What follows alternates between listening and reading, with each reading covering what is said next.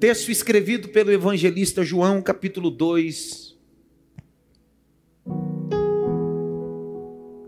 Capítulo 2.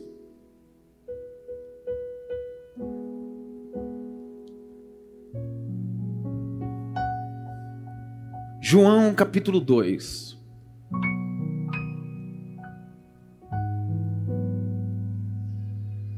O verso é 1.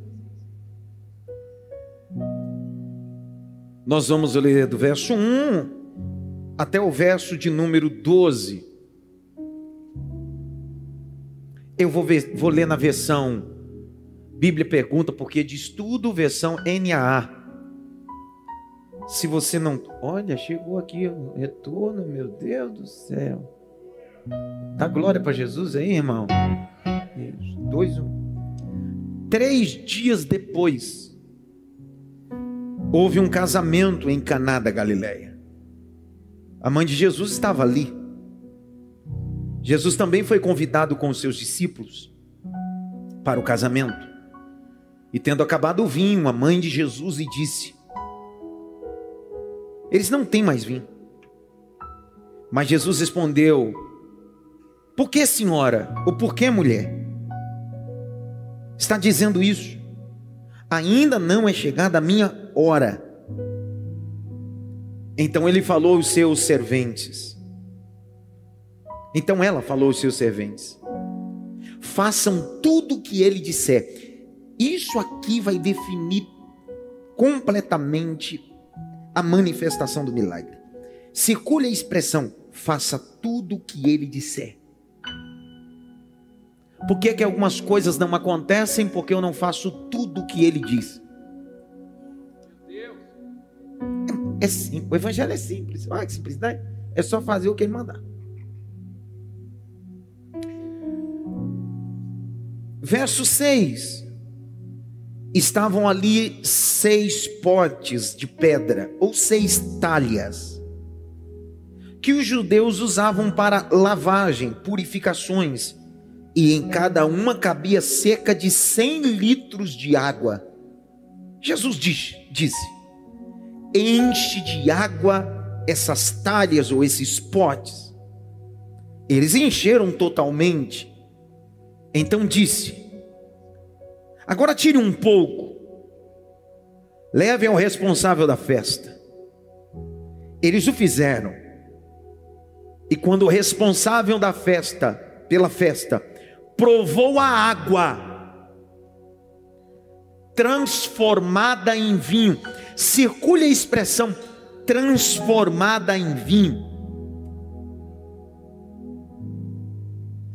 Ele não sabia de onde vinha porque mais, porque mais que os serventes que haviam tirado a água soubesse, chamou o noivo. Ele disse: Todos costumam servir primeiro o vinho bom. E quando já beberam muito, serve um vinho inferior. Você, porém, guardou o melhor vinho até agora. O melhor está guardado o melhor estava guardado. Dá uma olhadinha pelo menos para três assim, o melhor está guardado.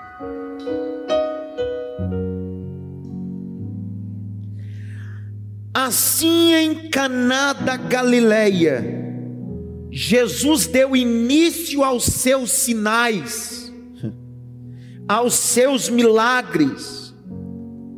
Ele manifestou a sua glória e os seus discípulos creram nele. E depois disso, ele foi a Cafarnaum com sua mãe, seus irmãos e os discípulos e ficaram ali muitos dias. Levante as duas mãos para o alto. As duas mãos. Após sua Bíblia na coxa, em casa e no templo. Feche os dois olhos. Libere palavras de adoração e de amor. Libere palavras de gratidão e de amor. Libere palavras de gratidão e amor. Aleluia. Aleluia. Aleluia. Aleluia. Aleluia. Aleluia. Aleluia. Aleluia. Quem crê na palavra de Deus, eu queria que você aplaudisse o nome de Jesus.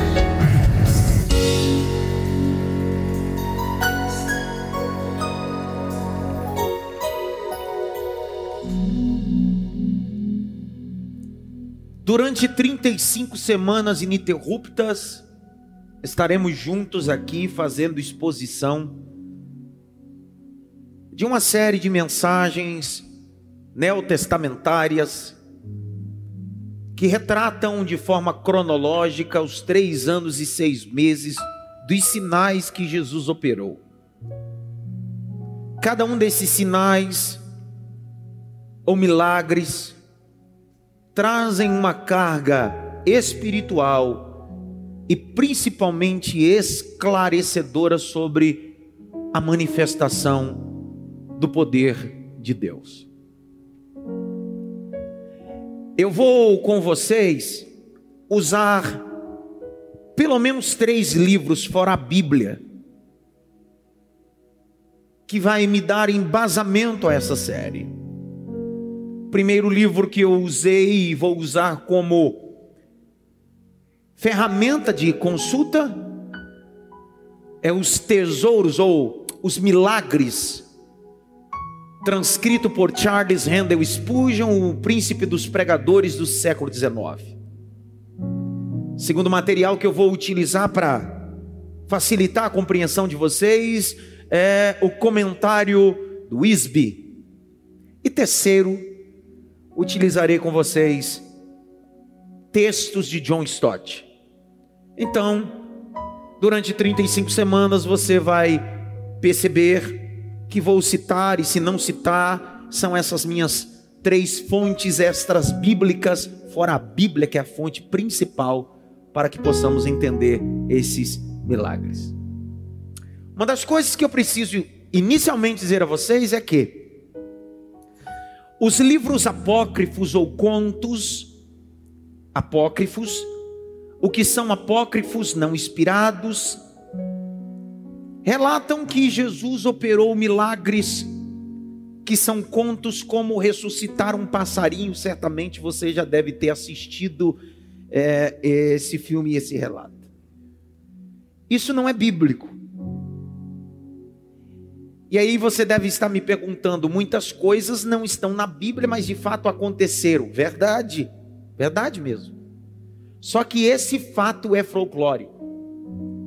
Ele não tem embasamento bíblico, porque o capítulo de número 2, verso 11, olha o texto. Jesus deu início aos seus sinais.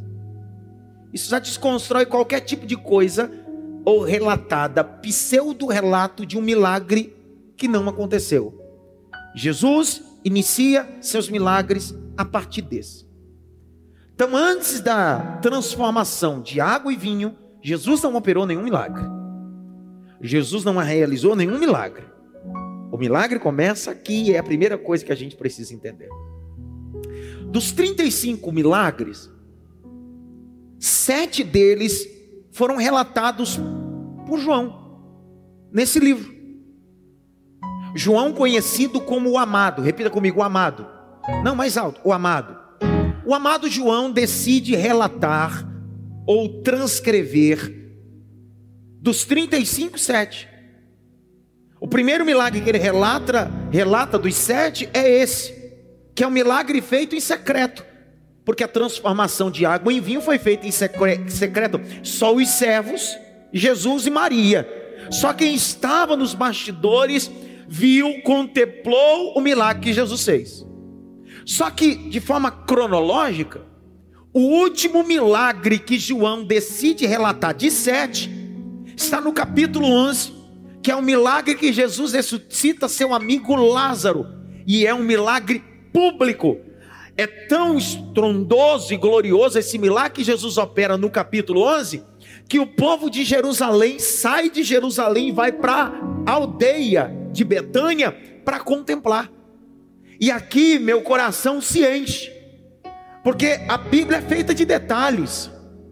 A Bíblia é feita desses pontos que vão se entrelaçando e se torna literalmente uma coxa que você consegue contemplar e dizer bem assim: agora entendi o que João está dizendo dentro dos 35 milagres que ele relata sete. E o primeiro é no secreto, e o segundo é no público. Ele está dizendo bem uma coisa: se hoje Deus operar no secreto, tranquilo, mas amanhã ele pode operar no público e ele continua sendo Deus. Essa é a beleza de Deus. Essa é a beleza da gloriosa manifestação de Deus. É o texto de 1 Pedro 4,10.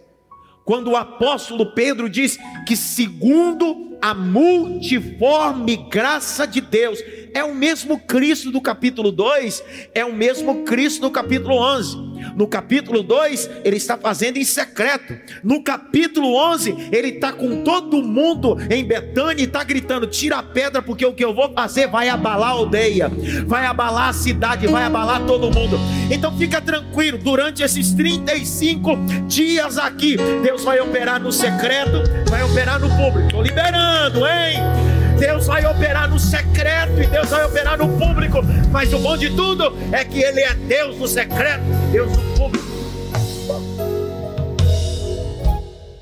Então, nós precisamos ter maturidade de entender essa multiforme manifestação de milagre de Deus. Não coloque a manifestação de Deus dentro de sua caixinha religiosa, determinando como Deus tem que fazer. Deus está dizendo: eu atuo no secreto e atuo no público, eu faço uma coisa micro e faço uma coisa macro. Eu sou Deus. Eu curo uma mulher com febre, mas eu ressuscito um homem que está morto depois de quatro dias. Quem valoriza não é você que está externamente, é quem viveu o milagre. Para quem nunca recebeu o toque estando com febre, não sabe o valor que tem, mas alguém que está com febre sabe o poder do toque de Jesus. É essa a ideia. Os milagres falam disso. São experiências, são manifestações. Grite bem alto: manifestações. Eu queria que você fizesse isso, por favor. Se você sentir a vontade, se não sentir, não precisa também. Levante sua mão direita assim. Eu queria que você fizesse isso, falasse e fizesse isso, se você sentir a vontade, claro. Batesse pelo menos em três mãos e dissesse bem assim: Você vai viver milagres extraordinários.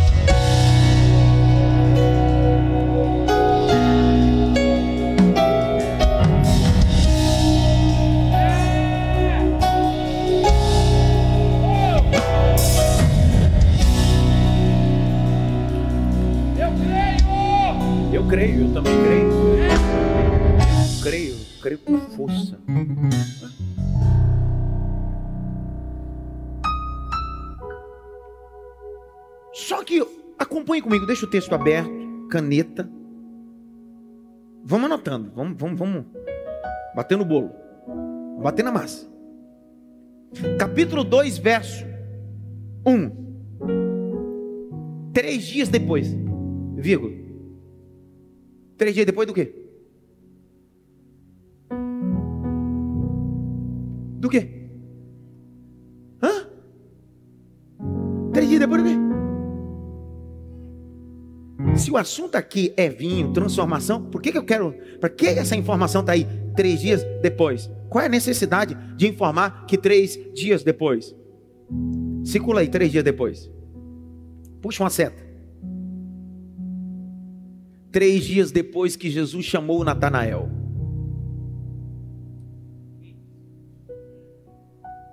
O que João está dizendo é: existe um cronograma do céu não é bagunçado. Que raiva que me dá. Deus está dizendo: ei, a transformação de água em vinho nunca será mais importante de um Natanael que eu chamei para me seguir. Porque parece que a gente vai desvalorizando a maior experiência que é trazer pessoas para o reino. Olha só que coisa maravilhosa. Quem era Natanael? Como isso aconteceu? Eu, eu tenho um estudo que eu falo sobre os achados por Cristo. Olha lá o capítulo de número 1. Volte um capítulo. Verso 43 e 44. 43 e 44. E no dia seguinte, Jesus resolveu ir para Galiléia e achou. Encontrou. Ai, que raiva, cara. De novo, olha para cá. Presta atenção. E no dia seguinte resolveu ir para Galiléia e achou. Encontrou. A palavra grega é encontrar. Eu só encontro aquilo que eu estou. Filipe não é obra do acaso, é a obra da escolha de Cristo. Tá, para ver se você dá glória a Deus, olha isso daqui. Verso 44. Esse Filipe era de Betsaida, da cidade de André e Pedro. E Filipe achou Natanael. Porque não tem jeito. Quando você é achado por Cristo, é a lei da consequência. Você acaba achando outras pessoas para apresentar para Cristo. Você sabe por que existem pessoas que não têm a capacidade de encontrar ninguém? Porque ele não foi nem encontrado por Cristo ainda. Jesus não achou ele. Está tão escondido na. Vou ler, olha lá. 44, olha o texto. Esse Filipe era de Betsaida, da cidade de André e Pedro. Filipe encontrou a Natanael e disse: Achamos. Achamos aquele a quem Moisés escreveu na lei. Por favor, presta atenção. Ele não está dizendo, achamos um novo movimento achamos um novo coach, achamos um novo método. Ele está dizendo: nós achamos o que aquele a quem Moisés escreveu, ele é a palavra encarnada, ele é o Verbo encarnado. Ele me achou, eu te achei, somos achados dele.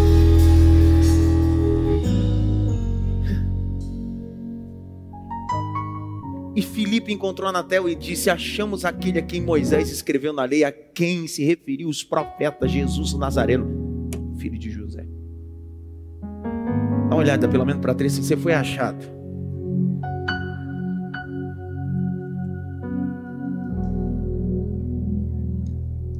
Então vamos, vamos, vamos recapitular. Crítica textual. Crítica textual. O capítulo de número 2, verso 1, começa dizendo assim: três dias depois que um homem foi achado. Então você não vai viver transformação de água para vinho se você não for achado por Cristo. Será que eu estou pregando para seis ou sete pessoas? Vou falar de novo, de repente. Oh, oh, pastor, eu vim aqui porque hoje Deus vai transformar a meu casamento, minha vida econômica, de água para vinho. Não, não, não. Antes dele transformar, ele precisa te achar. Ele precisa te achar, porque a água e o vinho é mais importante do que você. É você que ele quer. Você, ele quer você.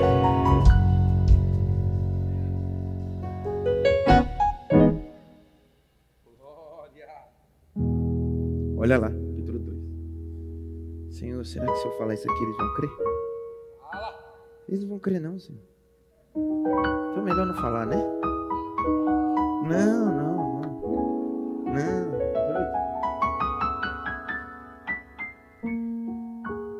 João Batista batizava no Jordão, sim ou não? João Batista tinha discípulo?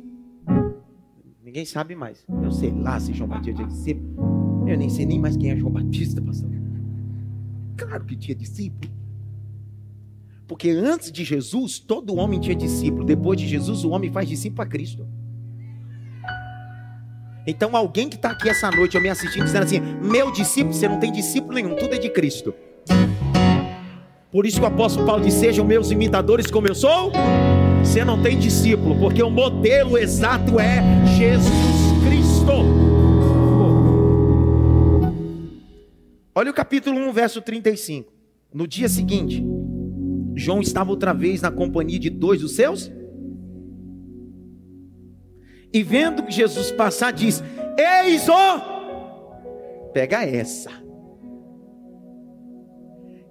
Quem sabe o que é no reino não tem preocupação de apontar o novo. Olha só, João Batista antes de Jesus era o cara, sim ou não? Era, era a última Coca-Cola no deserto, literalmente, vivia no deserto. Só que ele está dizendo: Ei, eu vim abrir o caminho. Eu sou a voz que clama do deserto. Vai se manifestar um que é maior do que eu, logo, logo. Quando ele está batizando no Jordão, ele olha e diz assim: Eis o cordeiro, porque ele fala cordeiro de Deus duas vezes. De novo. João falou cordeiro de Deus duas vezes. Primeira vez foi quando ele estava batizando e ele disse: Eis o cordeiro de Deus. Ele batizou. No dia seguinte, Jesus está passando e João disse assim: Ei, olha o cordeiro de Deus passando ali novamente. Olha lá, olha lá. O que João está dizendo é: Antes vocês poderiam me seguir, agora eu não sou mais padrão, é um novo tempo. Eu batizo com água, mas esse aí batiza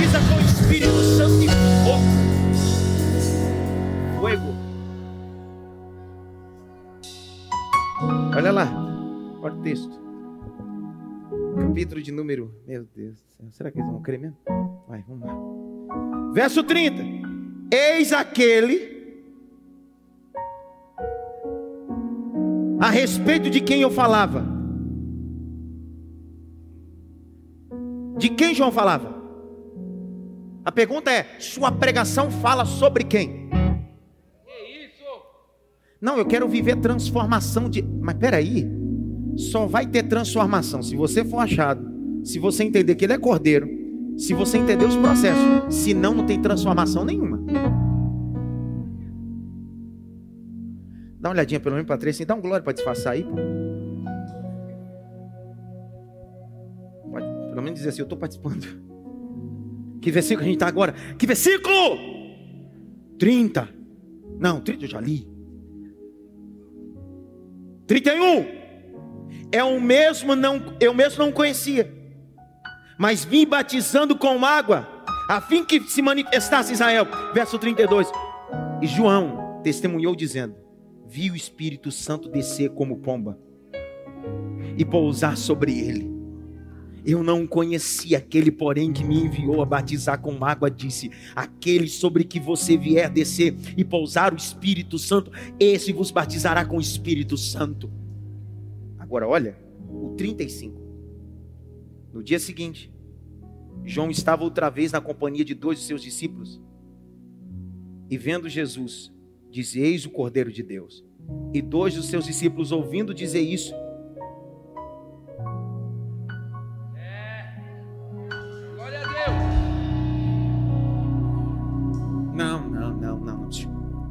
João Batista é o símbolo da lei. Do ciclo, ele é o símbolo da lei ele está dizendo mais ou menos assim, numa linguagem como Charles Swindoll diz, ele representa a religiosidade, mitzvot, a lei mosaica, o sistema antigo. Ele está dizendo: ei, quando Jesus se manifesta, você sai do sistema religioso e você começa a seguir o Cordeiro de Deus. Porque o Cordeiro, você não dá glória, agora eu te pego. Porque é o Cordeiro de Deus que tira o pecado do mundo. Porque em João Batista, o Cordeiro não tirava o pecado, o Cordeiro cobria o pecado. Mas quem segue Jesus, o sangue do Cordeiro não cobre de pecado, o sangue do Cordeiro tira todos os pecados. Por isso que enquanto você está em Cristo, toda vez que você está em Cristo, o diabo não pode lhe acusar, porque o prefixo grego em dentro dele. De novo, de novo, de novo. Prefixo grego dentro dele. Se você está em Cristo. Por isso que Paulo vai dizer aos romanos: aqueles que estão em Cristo, nova. Essa é a ideia. Você está nele, dentro dele, vestido dele. É a mesma coisa que diz em Apocalipse acho que é o capítulo 12, eu estou ruim de memória hoje. Apocalipse 12 diz: Eis que eu vi uma mulher vestida de sol, e debaixo dos seus pés havia uma lua. É aí mesmo, tá vendo? Grite bem alto: uma mulher vestida de sol. Dá para imaginar uma mulher vestida de sol? Isso é figura de linguagem. De forma literal é Israel, de forma figurativa é a igreja. Porque a dupla interpretação, literal Israel, figurativa igreja. E como igreja, Deus está dizendo assim: você é a mulher vestida de sol. O diabo não te ataca não é porque você é crente, é porque você decidiu estar vestido da minha glória. Porque eu sou o sol da justiça. Levante as mãos para o alto aí. Quem vê assistir, assiste mesmo. Agora, quem vê adorar, abra a boca, dá um glória. Sabe por quê? Porque nós estamos apontando para Cristo. Cristo, Jesus, o Cordeiro de Deus, que tira o pecado da humanidade. Tem nada a ver, para mim terminar, tem nada a ver com a transformação ainda. Porque a gente fica agoniado para saber sobre a transformação, mas ninguém quer apontar para Cristo, ninguém quer ser achado, mas todo mundo quer ser transformado. Eu quero que as coisas se transformem. Capítulo 2. Três dias antes, ou três dias depois, perdão, houve um casamento em Caná da Galileia. Caná da Galileia ficava a 12 quilômetros, a norte da Galileia. Então, essa é a norte de Nazaré, perdão, 12 quilômetros. Em 2014, eu estive em Caná da Galileia. Esse ano, em novembro, eu estarei lá. Minha esposa vai comigo e eu vou fazer minha renovação de votos lá com ela. Se algum casal quiser ir comigo, vamos junto que a gente faz a renovação lá. Caná da Galileia é um local muito pequeno. Muito pequeno. Absurdamente. Só que olha o texto. Houve um casamento em Caná da Galiléia e a mãe de Jesus estava ali. Não há informação suficiente, o texto não dá a informação suficiente. Entretanto, todos os comentaristas vão corroborar que parece que essa família é família de Maria e de Jesus. Por isso que a Maria está na frente, porque ela faz parte da organização. Ela tem um acesso, ela não é só convidada, ela faz parte disso. O acesso dela é importante em setores que não é qualquer pessoa que entra. Detalhe importante, esse é um detalhe importantíssimo. Olha o texto. Jesus também foi convidado com seus circule discípulos, puxe uma seta e escreva seis. Porque no capítulo 1 Jesus só tinha seis discípulos. Não olhe esse texto como os doze.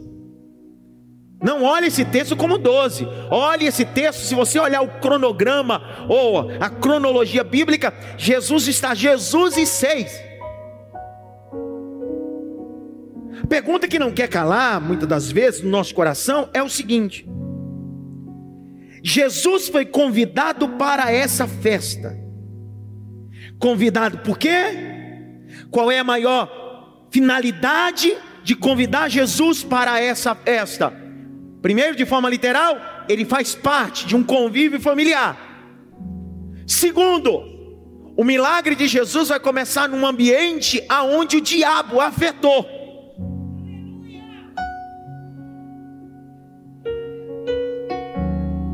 Cá para nós.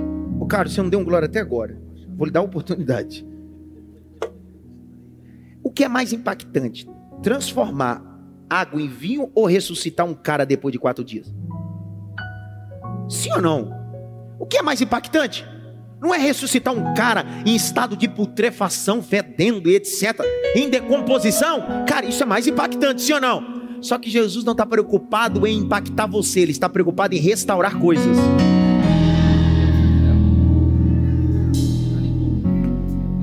Jesus não está preocupado em impactar, em convencer você. Não, não. Os sinais não são para convencer você. Os sinais são, são para restaurar coisas que foram quebradas.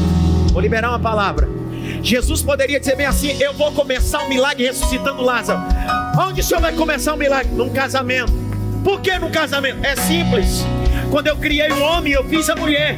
E o que o diabo fez foi estragar a primeira coisa que eu quis criar o casamento. Já que ele acabou com a festa de Gênesis até Malaquias, eu decidi voltar à festa e dizer: Eu sou Deus do casamento, eu sou Deus da família.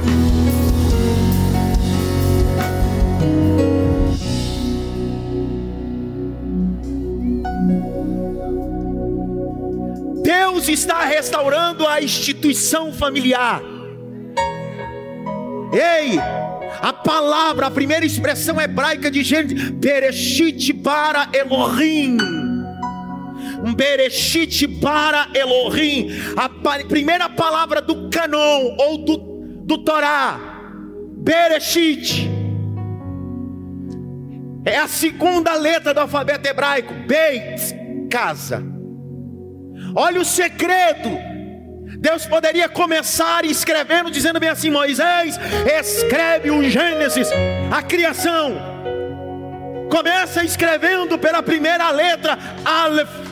Aleph significa boi, forte na vocalização hebraica, na cultura judaica, aponta para Deus. Deus poderia dizer assim: começa usando a letra Aleph. Deus disse: não, começa utilizando a segunda letra do alfabeto.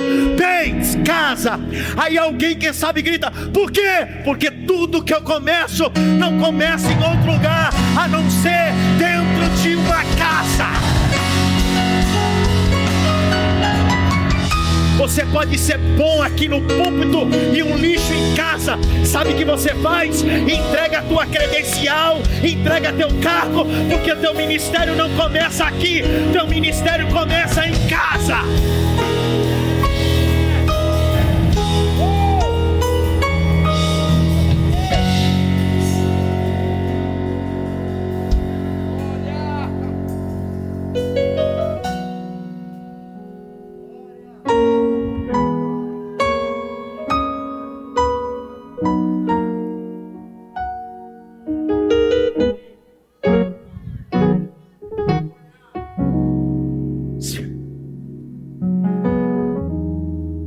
Maior responsabilidade não é a igreja, é a sua?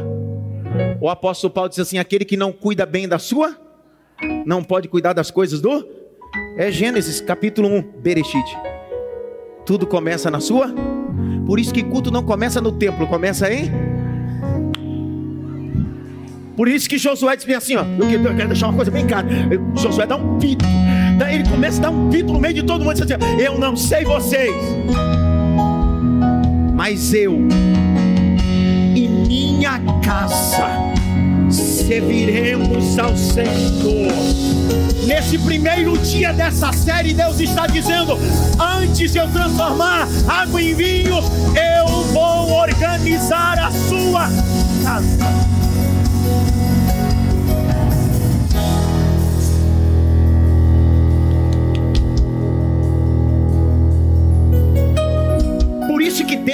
Textos judaicos, etimológicos, na vocalização, quando Jacó, no capítulo 28, tem uma visão e ele acorda, o texto diz que naquele sonho ele vê uma escada, antes que sobe e desce, tem uma pedra que ele transforma em travesseiro, quando ele levanta, transforma em altar, e depois do altar ele diz: Esse lugar não será outro lugar senão o quê?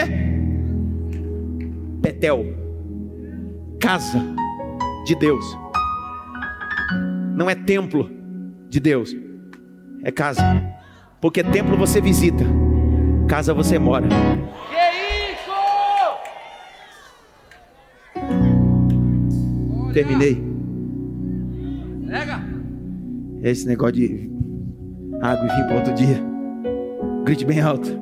Eu preciso ser achado e arrumar minha casa. Eu sei que você gosta desses profetas que dizem: tem um anjo indo na sua casa arrumar a tua casa. Tem não. Tem não, tem não. Tem nem anjo nenhum indo arrumar a sua casa. A casa é tua, te vira. Pastor, mas quer isso? Ele não pode? Ele pode, mas não faz. Porque isso não faz parte do atributo de Deus, do caráter moral de Deus. Ele não vai fazer uma coisa que compete a você. Ninguém fala nada. Em Lucas 15, quem perdeu a moeda? Quem varreu? Quem acendeu? Quem achou? Então pare de terceirizar aquilo que é você que tem que fazer. Feliz ano novo! Feliz ano novo. Dá uma olhadinha pelo menos para cinco. Feliz ano novo para você, viu? É ano de Ageu. Arruma a casa. Passou? Mas tá feia a coisa, pastor. Já tô na beira da morte. A casa já tá uma bagunça. Agora, não. Pelo menos faz alguma coisa relevante. Antes de morrer, pastor, mas está na Bíblia. Se eu falar isso aqui, você der glória, está na Bíblia. Pelo menos antes de morrer, sua maior missão não é pregar, sua maior missão não é comprar uma casa. A Bíblia diz que o Senhor tomou a boca do profeta Isaías disse assim: vai lá para Ezequias, diz para ele morrer, ele vai morrer, vai, mas antes de morrer, põe a casa em ordem. Põe a casa em ordem, põe limite, põe princípio, põe ordem nessa casa, cara. Sua casa não é motel para adolescente fazer do quarto, motel não. Sua casa não é boate, não é. Ah! Ele veio! Tem pai, tem pai, tem pai e mãe. Fala o teu nome. Você é da onde? Aonde? Eu não entendi o que ele falou. Barulhos, barulhos, barulhos.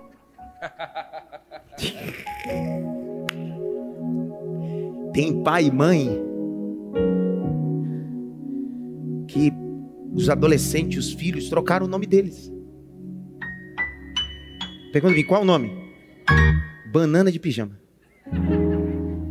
B1, B2.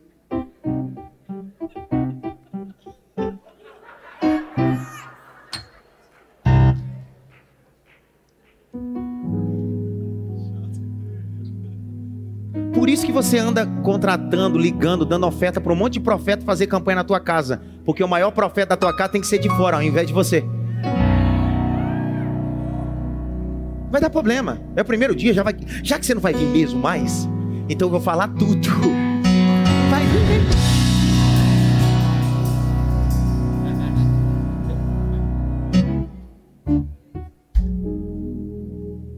Grite bem alto, Espírito Santo. Me ajuda. Não é fácil, não.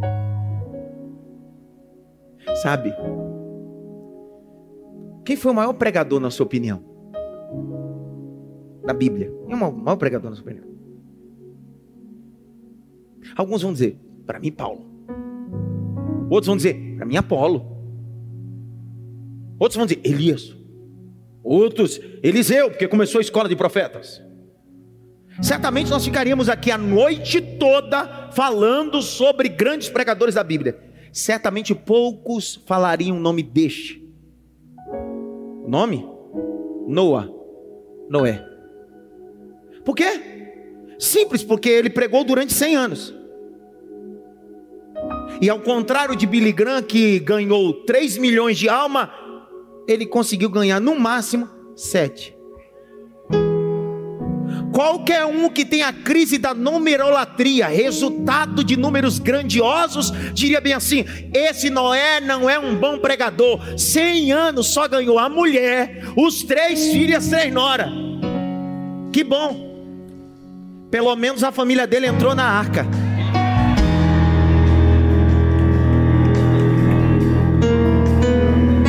O que adianta?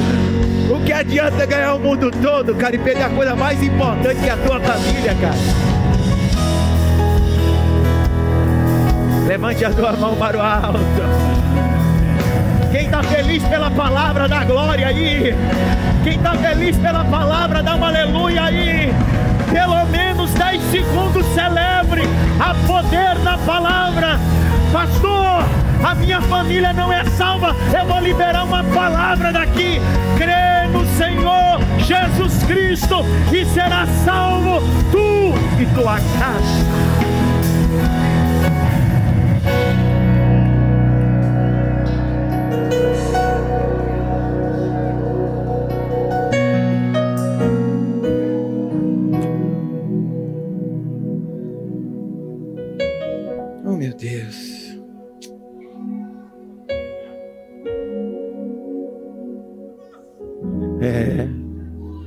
Céu está aqui, só não entra quem não quer.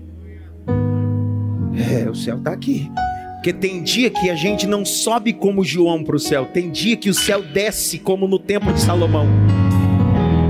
São dois momentos. Tem dia que a gente tem que subir, mas tem dia que o céu diz: Eu vou descer, eu vou descer, eu vou descer, eu vou descer, eu vou descer. Acabou. Deus está iniciando os seus sinais dentro de um ambiente onde o próprio diabo começou destruindo. Ele disse: Eu não vim só para fazer sinais, eu vim para restaurar. Dois. Isso aqui, isso aqui, aquela cereja que você faz o bolo. Você diz falta alguma coisa? É aquela cereja. Por quê? Quantas pragas Deus enviou no Egito? Quantas? Dez. Qual foi a primeira praga que se manifestou no Egito? Êxodo 7,19 diz bem assim: E disse o Senhor: Toca com teu cajado na água, e todas as águas no Nilo e lago se tornarão em sangue. Então preste atenção. O primeiro sinal que Deus operou, a primeira praga que Deus operou através do ministério de Moisés, que é um tipo de Cristo, representava juízo. O primeiro milagre de Jesus é transformar água em vinho, é o tipo da graça. Essa é a grande revelação, porque Moisés é sombra, tipo, figura. Já Jesus é exata, dizendo: enquanto na antiga aliança esse sinal era juízo, agora para a nova aliança, essa é a manifestação da graça. Eu vou transformar água em vinho.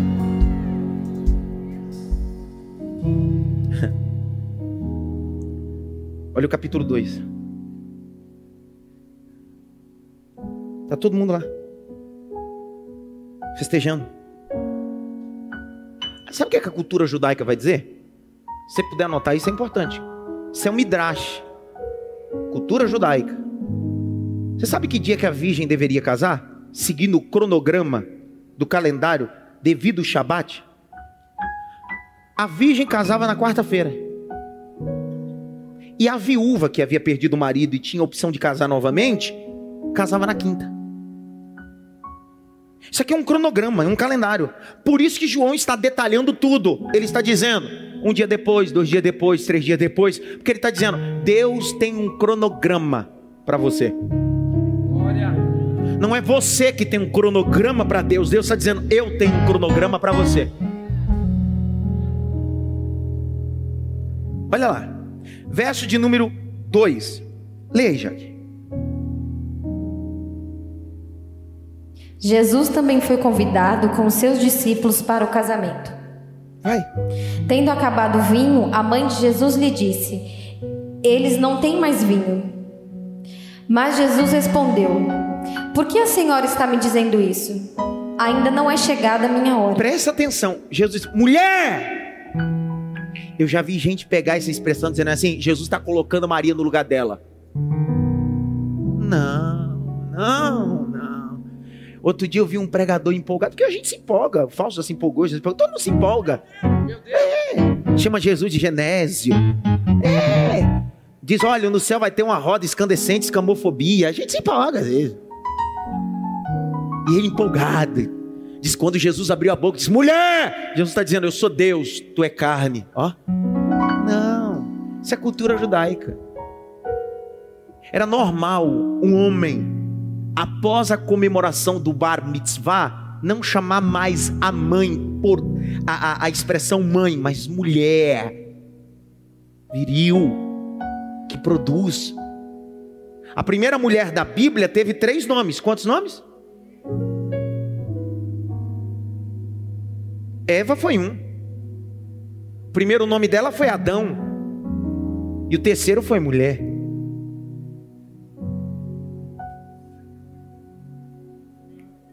Bugou, cara. Puxa vida. Sabe quando os neurônios batem um no outro, tic-tac? Mas saiu para outro dia, outro dia eu falo disso. Capítulo 19 de João, verso 26, explicando por que Jesus chamou ela de mulher. João 19, 26. Leia. Vendo Jesus a sua mãe e junto dela o discípulo amado, disse: Mulher, eis aí o seu filho. Nunca foi uma expressão pejorativa, sempre foi uma expressão cultural judaica. Olha o capítulo 20, verso 13, do mesmo livro. Abre aí. Então eles perguntaram: Mulher, por que você está chorando? Não é uma expressão ao léu, mal educada, é uma expressão cultural. Jesus olhou para ela e disse: mulher. O teor da mensagem está na parte B, quando ele diz: não é chegado a minha hora. Por que que Maria está dizendo para Jesus a necessidade? Porque só Maria sabia que o que ela gerou não era natural, era do Espírito. Maria sabia que quando nasceu, não nasceu qualquer coisa, nasceu o Filho de Deus de dentro dela. Maria sabia que a criança crescia em estatura, graça e conhecimento, mas era o Deus encarnado. Agora, ele acabou de ser batizado aos 30 anos de idade. Foi Maria também que viu o Espírito descer. Ela disse: é agora é a hora, é agora é a hora. Só que Jesus está dizendo para ela assim: mulher, aquieta um pouquinho. Quem determina a hora não é você, sou eu. Vou falar de novo: quem determina a hora não é você, sou eu. Não é porque você conhece muito bem Deus que Deus tem que fazer tudo na sua hora. Dá uma olhadinha pelo menos para três, assim, não é do seu jeito. Não é do seu jeito. Não é chegada minha. Aí olha o verso 5. Porque assim, é bonitinho. Eu termino, eu termino, eu termino agora, termino agora. Sério. É bonitinho a gente viver a, a, o milagre de transformar água em vinho, sim ou não? Só que o grande problema é por que, que a gente está tanto tempo na igreja e a gente não vive isso? Será que o problema é Deus? Ou sou eu que não estou cooperando para esse milagre? Alguém pode dizer assim, mas pastor, Deus precisa de mim? Não, só que Ele decidiu usar você. Vou repetir: Deus precisa de mim? Ele decidiu usar você para que você participe do milagre que Ele vai operar. Ele não precisava de você para distribuir pão e peixe, mas Ele decidiu confiar na sua mão. Ele não precisava de você para ressuscitar Lázaro, mas ele decidiu tirar a pedra. É isso que ele está dizendo. Eu não preciso de você, mas eu decidi te colocar no pacote para que você viva um milagre comigo. Vamos lá, Renê. O que é mais difícil? Nomear ou criar? O que é mais difícil, Renê? É criar esse copo ou dar nome para esse copo? Criar, sim ou não? É Deus dizendo. Deus está dizendo: Ei, eu não preciso. O mais difícil eu faço. Eu criei céus e terra. Eu disse para os mares: produza peixe. Eu disse para a terra: produza animais. Mas eu disse: Adão, nomeia, faz o mais fácil, porque o mais difícil eu já fiz na sua vida. Vou liberar uma palavra de Deus sobre a sua casa e sobre a sua família. Quando Deus lhe pedir alguma coisa, nunca será o mais difícil, será o mais fácil, porque o mais difícil ele já fez. Abrir porta onde não tem porta, operar milagre onde não dá. Ele é Deus de milagres. Olha lá, olha o capítulo 2, verso 5. Lê, Jaqueline, leja, lê logo.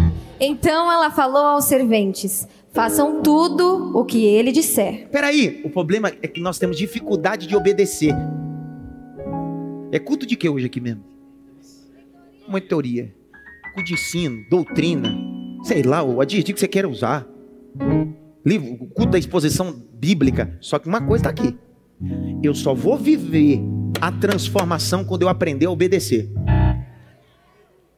Mas eu não entendo. Não é para entender, é para obedecer só. E eu não estou falando de ordem na horizontal, não é ordem religiosa, eu estou falando ordem na vertical, é ordem divina. Eu não estou falando homens religiosos que pensam texto fora de contexto, estabelecem costumes e dizem assim: você tem que fazer o que eu quero, porque eu sou uma autoridade. Não, não, uma autoridade só tem autoridade quando está debaixo da maior autoridade que é Deus.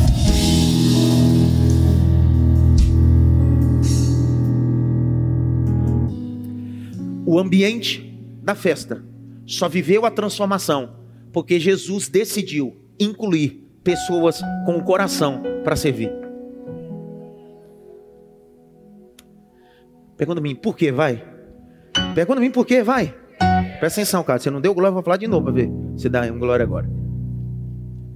Ali não é uma festa? Quando você fala de festa, você vai para uma festa, qual é a mentalidade que você sai, Karine? Eu vou para uma festa. Você pensa em, vai fazer o que na festa? Comer. Boca foi feita para quê? Para comer. Eu vou comer. Você senta, senta, né? E fica esperando o garçom. Vamos, meu filho, põe alguma coisa aí para não comer. Quando ele demora, coloca, ei, põe isso aí. Eu odeio ir em festa de salgadinho. Eu não gosto de salgadinho, não. Eu gosto de, de carne, picanha. Eu como porque tem que fazer etiqueta, mas eu não gosto, não. Pastor, o que você está falando? Porque eu quero, você. Tem uns mais brilhantes. Eu que eu senti, não senti nada. Eu estou falando porque eu quis. Todo mundo que vai para uma festa vai pronto para o quê? Comer. Só que nem todo mundo que está na festa está para comer. Tem gente que está na festa para servir. Voltando à mensagem que eu preguei domingo, qual é o seu lugar na festa? Porque se todo mundo comer, quem é que vai servir? E se todo mundo servir, quem é que vai comer? Se todo mundo for pastor, se todo mundo for cantor, se todo mundo for pregador, quem é que vai sentar para ouvir? E se todo mundo for membro, quem é que vai levantar para ensinar? Isso fala de dosar. Há um grupo que senta para comer e há um grupo que se levanta para servir. Vou liberar uma palavra. João capítulo 6, Jesus diz: Pede para essa multidão sentar. E agora, vocês doze servem. São dois níveis: há um povo que senta para comer, e há um povo que sai distribuindo pão, peixe, pão, peixe, pão, peixe. Grite bem alto: água e vinho. Olha, coisa boa. Faça tudo o que ele disser. Posso fazer uma pergunta? Eu já fiz aqui alguns cultos, mas eu torno a repetir. O apóstolo Paulo diz à igreja de Filipos, capítulo 3, 1 a seguir, diz assim: Eu não me canso de repetir a mesma coisa, porque é segurança para vós. Quem sabe você já ouviu isso, mas eu vou repetir de novo. Tudo que você pede, Deus te dá? Sim ou não? Mas deveria.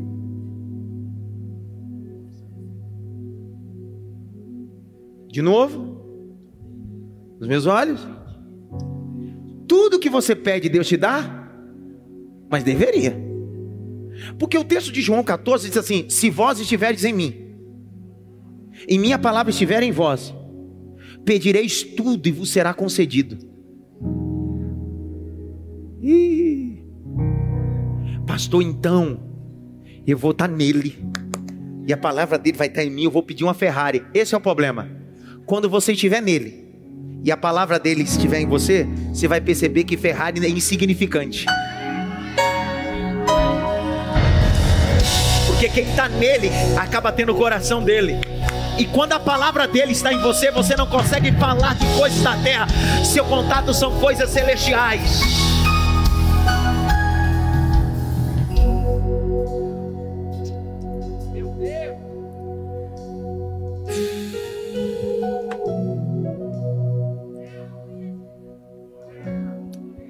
Verso 6, lê Jaqueline, lê Jaqueline, lê Jaqueline, lê Jaqueline. Estavam... Lê Jaqueline. Estavam ali seis potes de pedra que os judeus usavam para as purificações. Para Jaqueline, para Jaqueline. Sim, senhor. Quantas talhas tinha? Quantas Jaqueline? Seis. Seis. Seis. No sexto dia Deus criou o quê? Peguei você agora. Lá em Gênesis capítulo 1, no sexto dia Deus criou o quê? O homem. Deus está dizendo: esse milagre não é para deuses, esse milagre é para o homem. Eu estou usando o homem. É num tempo do homem que eu opero o milagre para o homem. Só que olha o texto. Pega essas talhas e enche. Eu só posso encher aquilo que está ou vazio ou pela metade, ou não está completo. Um texto original fidedigno vai dizer que as talhas estavam literalmente vazias um texto exegético original. Por isso que Jesus disse: enche. Quantas talhas? Para que, que servia as talhas? Para lavar quem chegava. Porque quem chegava para a festa, a festa durava sete dias, pelo menos. Alguém que vinha para a festa não vinha para passar, vinha para se hospedar.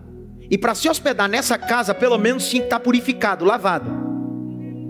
Jesus está dizendo: Eu só vou transformar água em vinho se todos os convidados estiverem limpos. A gente quer viver transformação e nem banho a gente toma. Ei, não é esse banho aí que você acabou de pensar, não. Eu tô falando banho. O irmão já disse: Meu Deus, eu que sou francês, tomo de 15 em 15 dias, tô lascado. Ei, o ambiente da transformação só é vivido quando eu entendo que para acessar esse ambiente eu preciso passar pela talha. Há uma geração Nutella, repetir de novo para ficar gravado. Há uma geração Nutella que quer acessar o ambiente do casamento sem passar pela talha da purificação.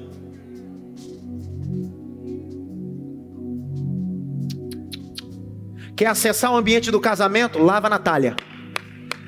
De novo, quer acessar o ambiente do casamento? Passa na talha, lava as mãos, lava a cabeça, lava os pés, porque para acessar o ambiente do casamento tem que estar tá purificado, tem que estar tá purificado, tem que estar tá purificado. Jesus transforma água em vinho e que recipiente?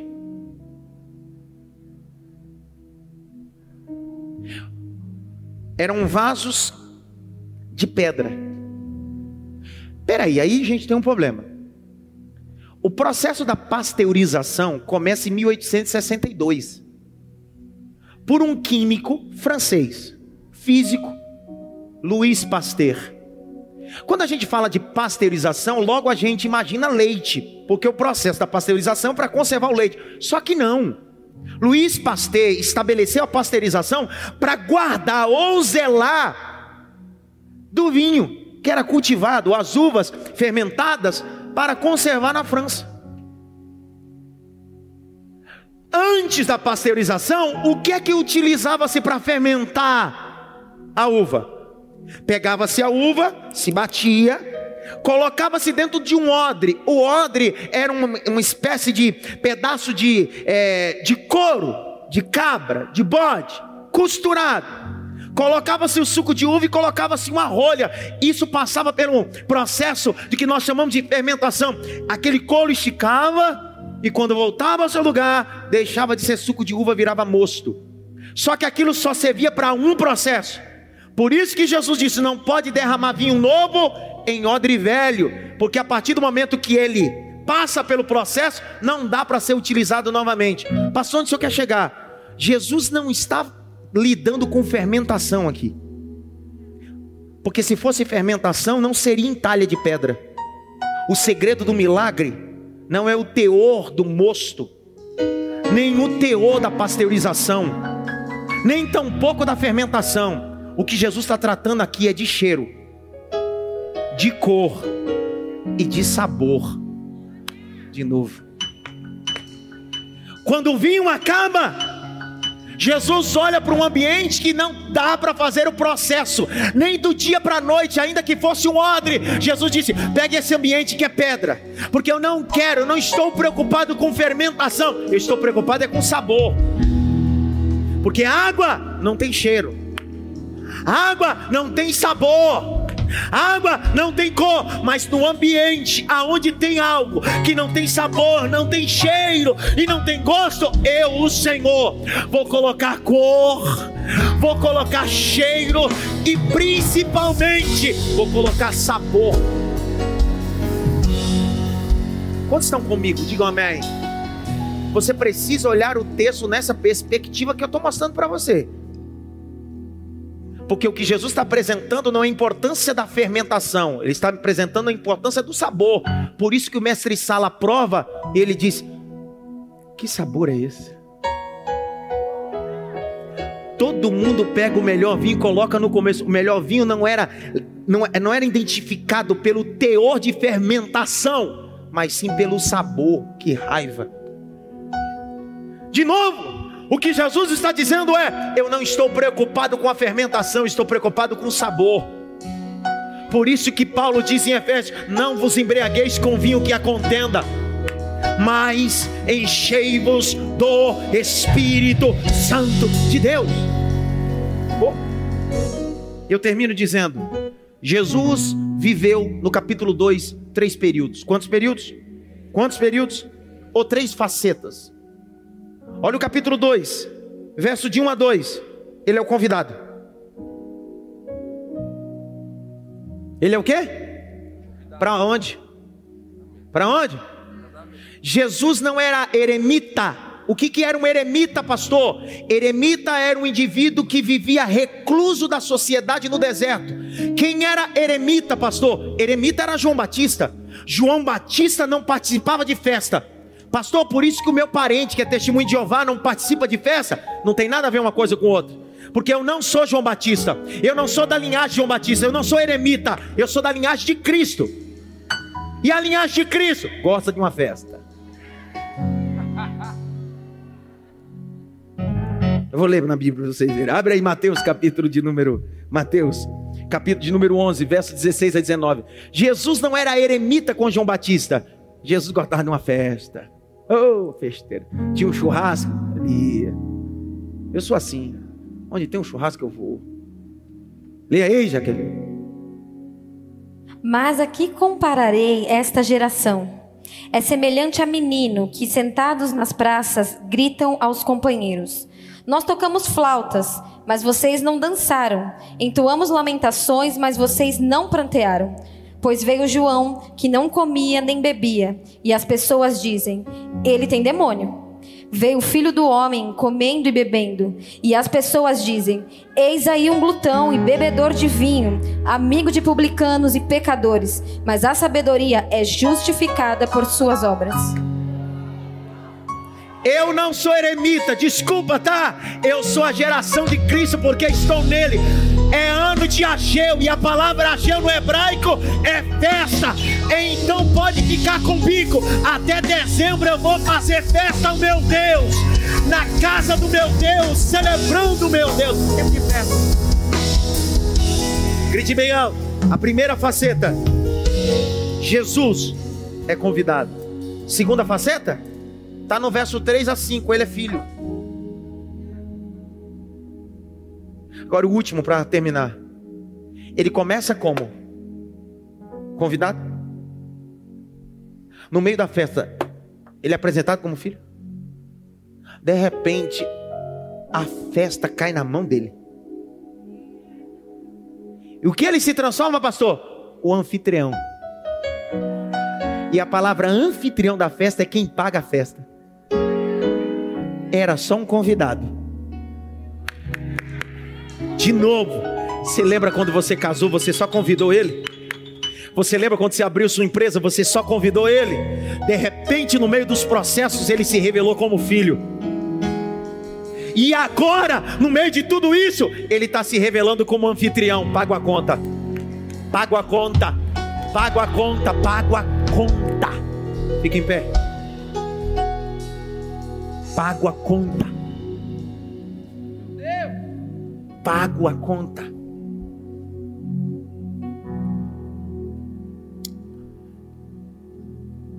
Transformando água em vinho. O mérito disso nunca foi a fermentação. Porque se fosse a fermentação, Jesus não teria utilizado talhas de pedra. A ideia desse primeiro milagre foi cor sabor e cheiro. Eu coloco cor onde não tem. Coloco sabor onde não tem. E coloco cheiro onde não tem. A pergunta que não quer calar: a maioria das pessoas que estavam na festa continuaram na festa e nem perceberam. Tem muita gente que vive na sua festa mas não sabe os bastidores da sua festa. Tem gente que senta na sua mesa e desfruta de ambientes de festa, mas não sabe os bastidores que você vive. Mas fica tranquilo. Ele era só um convidado. Manifestou-se como filho. Agora é o anfitrião dessa festa.